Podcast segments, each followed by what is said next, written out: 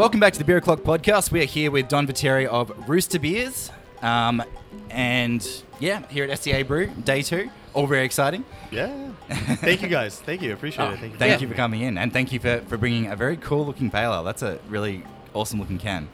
Thank you. Well Yeah, yeah. Yeah. That, I think that's kind of a good segue into uh, what Rooster does, huh? Yeah, yeah. We'd love to hear about it. Yeah. So Rooster, we started uh, back in 2015 was when we first started brewing beer. The founder Michael, he just wanted to make a, uh, you know, a different beer to the mass lagers that were being produced in Vietnam at the time, uh, and still are. Uh, um, so we started out making just a couple of beers, and then as time went on, we started working with uh, a great company called Beercraft.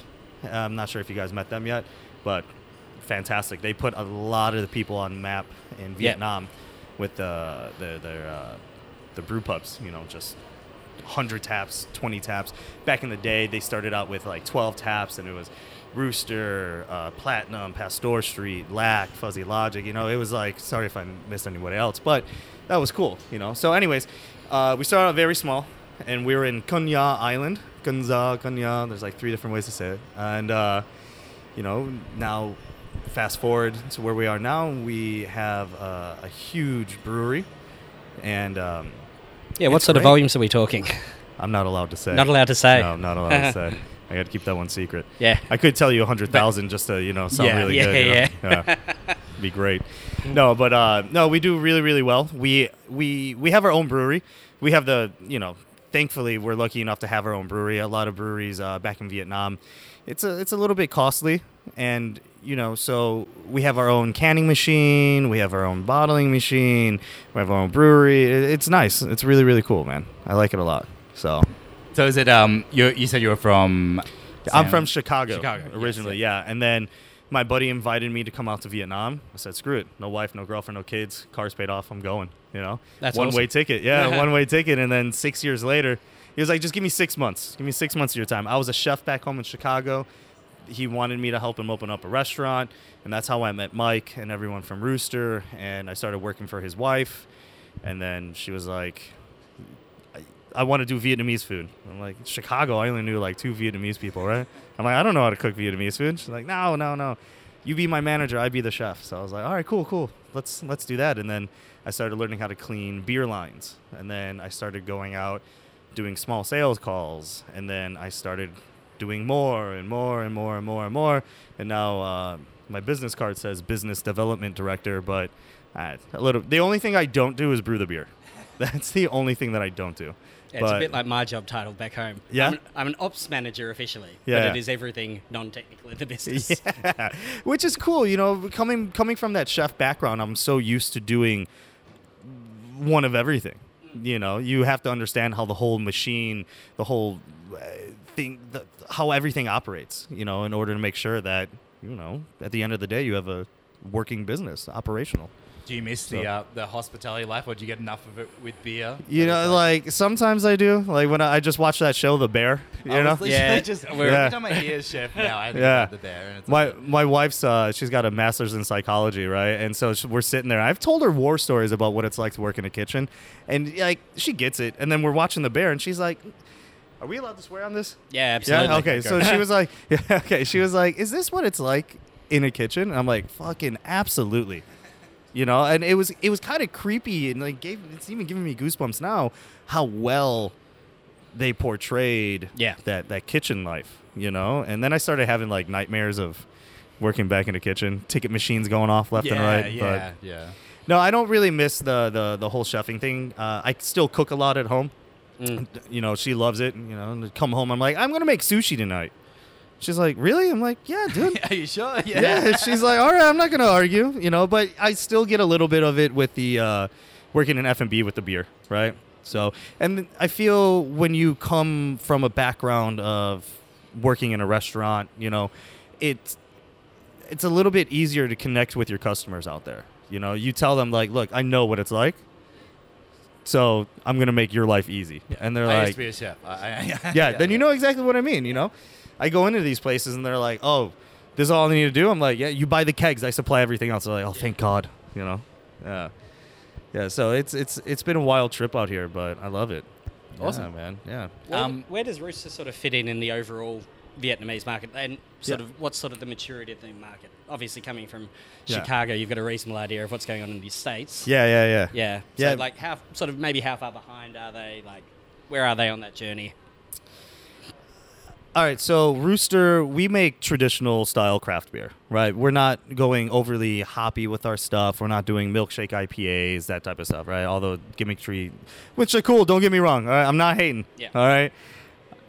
They're fun, one and done's type of thing. It's cool. I appreciate that. You know, a lot of work goes into that stuff. But Rooster as a whole, we do more traditional style craft beer. You know, we're making West Coast IPA. You know, we look at Sierra Nevada and some of those old school like Rogue. I love Rogue. I, I got a dead guy tattoo on my Wow, You know, awesome. like I love Yeah. Nice. you know, and like to pay respect still to how traditional craft beer was made. Not everything needs to be like, ooh, a little bit of mulberry overtones in this beer. Like, you this know? is this is just beautifully balanced. This pale. Thank you. Like, Thank it's you. just Big body. It's old school. Wish my brewer was here to hear that right now. I don't know where he is. You can show him, show him once. Yeah, yeah, yeah. We'll Um, put a timestamp in. Yeah, great, awesome.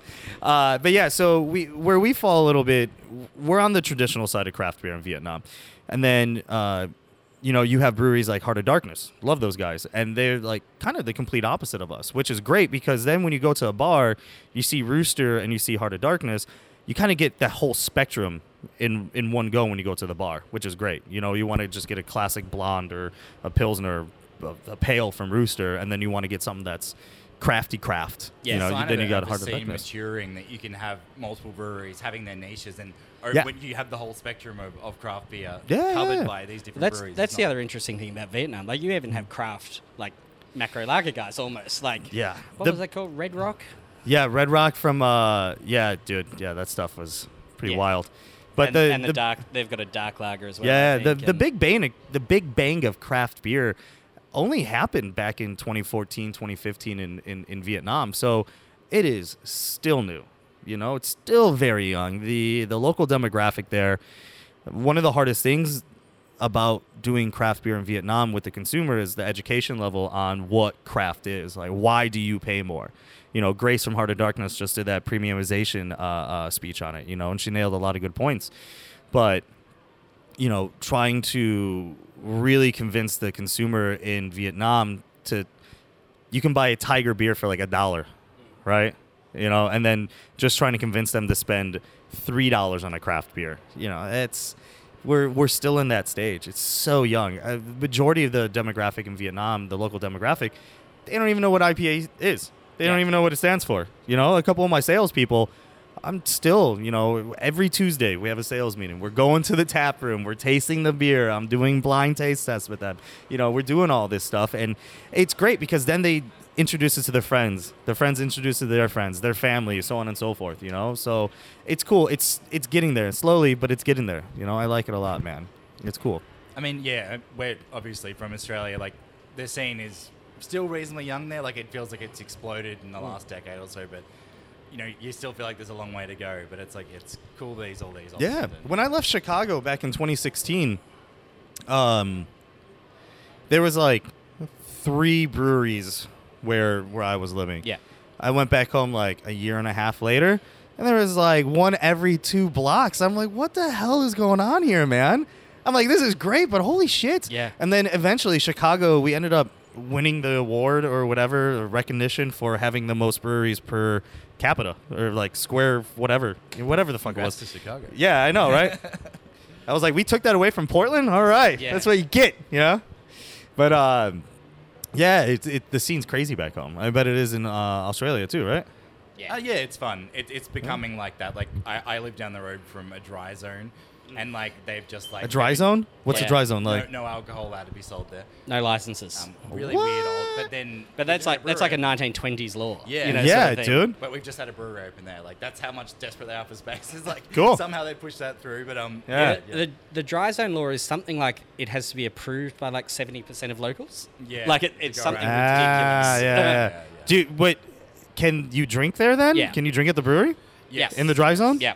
So, it's a semi-dry zone it- now. it- Yes, yeah. Ah. It's, the dry zone is quite wet. zone. Yeah, yeah, because yeah, there you go. Yeah. People are quite keen on uh, you Yeah, they're like they're like, all right, that's it. Fuck it. It's, it's just brewery, please. Just can. give me just give me some booze. Exactly. I need a drink in order to forget about this dry zone. Yeah, Yeah, definitely, yeah. That's it. That's it. Um, I'm keen as um, what it- in terms of SEA brew. Um, Yeah. Is there anything particular you're hoping to get out of it? You just want to meet people? Uh, just have a good is it your time. Yeah, yeah, yeah. well? It was funny. We were talking about this earlier. We got like a few different groups of people that come out to these events, which is awesome. We get like the um, get like the business business people. You get the people that are interested in like seminars, and then you get everyone that you get some people that are just like, I came here to have some fucking fun, you know, and network, which is great.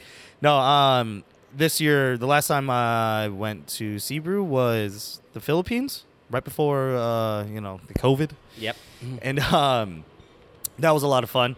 But this time I made sure to sit in a lot more seminars, take notes, um, you know, figure Do out. podcasts. Yeah, yeah, Yeah. do a pod. Yeah, yeah, this is pretty cool, guys. Thank you. And um, uh, and network and. We use a lot of these distributors here, you know, uh, with the hops, uh, with the Barth House, House, House, House. Sorry, Haas, Barth House. Sorry, guys, my German is a little rusty. And then uh, Weyermann, Weyermann Yeah. uh, specialty malt. We use them. We work with Titan from uh, from Vietnam as well too. So it's cool. And then you know we've I've just been going around talking to people. So what I look to get out of this is just networking, just getting to know more people in the scene. You Yeah. know, which is great, and getting to learn some uh, uh, uh, some stuff. I really shout out to Ali and uh, Grace for their marketing uh, seminars. Pretty cool. I liked it a lot. Yeah. What are you guys looking to get out of this, huh? Oh, how the tables have changed. I think we're in that third category of uh, have fun and network a bit. Yeah.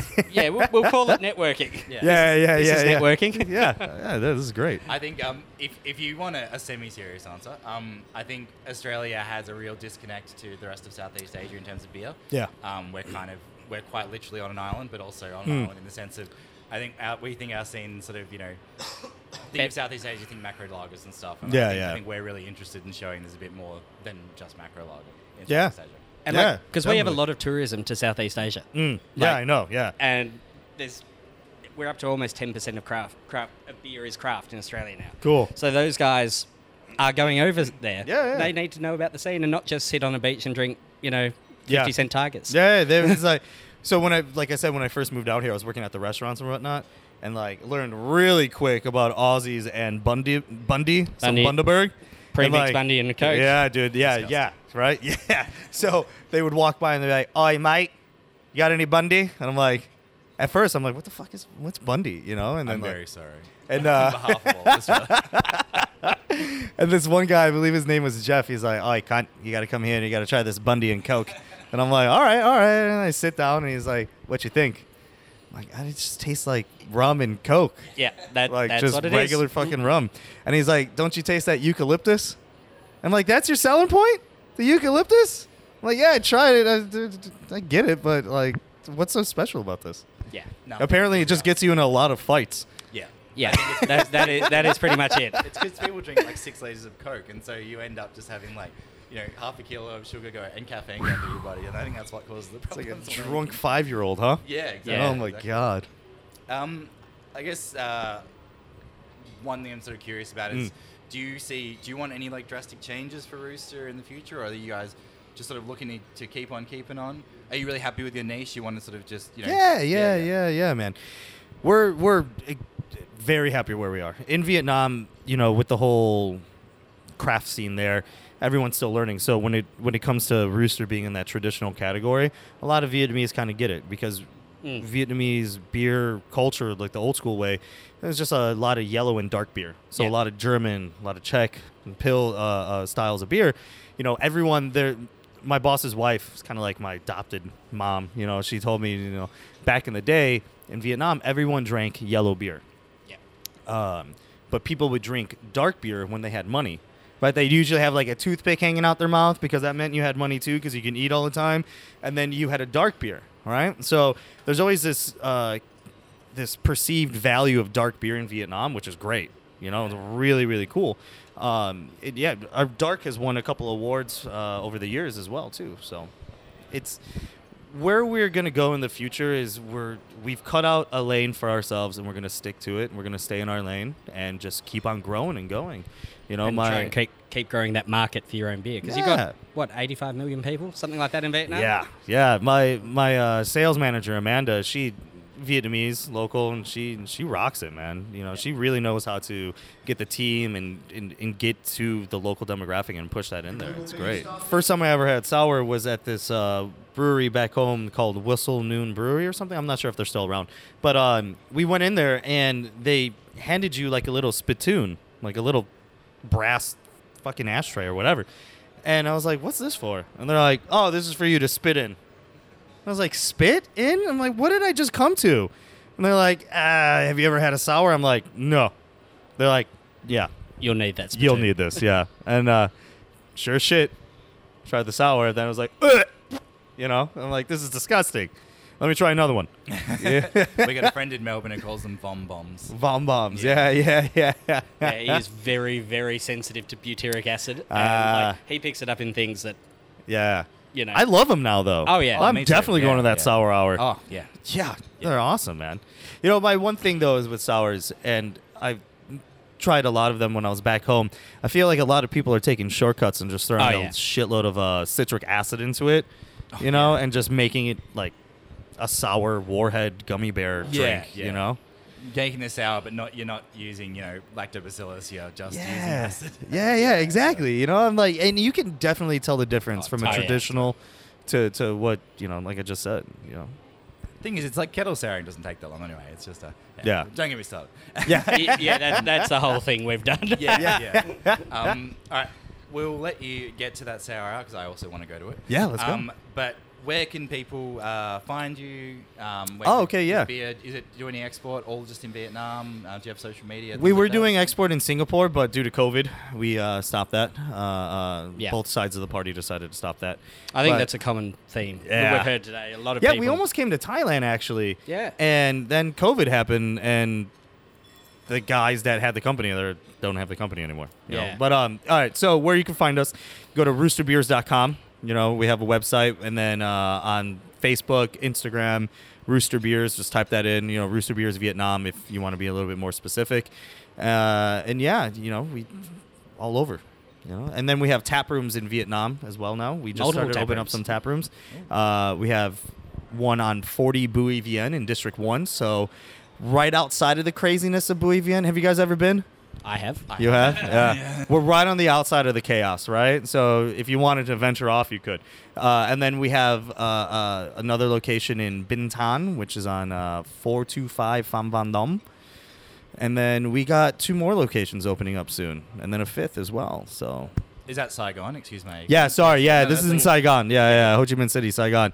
Yeah, uh, in the south. And yeah, so we got a few more locations opening up as well too. Hopefully before the end of this year. Also in Saigon, or Also in Saigon, except for the fifth one. I'm not allowed to say where that one's Yeah. gonna be, but yeah, yeah, yeah. that's yeah. cool. Yeah, that's really man. exciting that you guys have got so many. Yeah, it's cool, man. Tap rooms You- expanding when, quickly. When I first started for this company, we only had four beers, and we were in 24 locations. Now we're in all the major CVS chains and over 200 uh, bars throughout the throughout the country. So it's awesome, man. It's That's really awesome. exciting. though. Like, it, not many people will get to say they get to see like a scene grow while they're part of it. So it's like I got in right at the last yeah, time. Yeah, Yeah. Yeah, I was the last hire to come from the states. You know, like no more. That's it. Done. Amazing. Yeah. What a story! Thanks, man. Yeah. thank you guys. I your time, appreciate it, Really man. Yeah, thank you. Yeah. All right, let's go to do that sour hour, huh? Yeah, Let's do that. Let's fucking do it. All right, cheers, guys.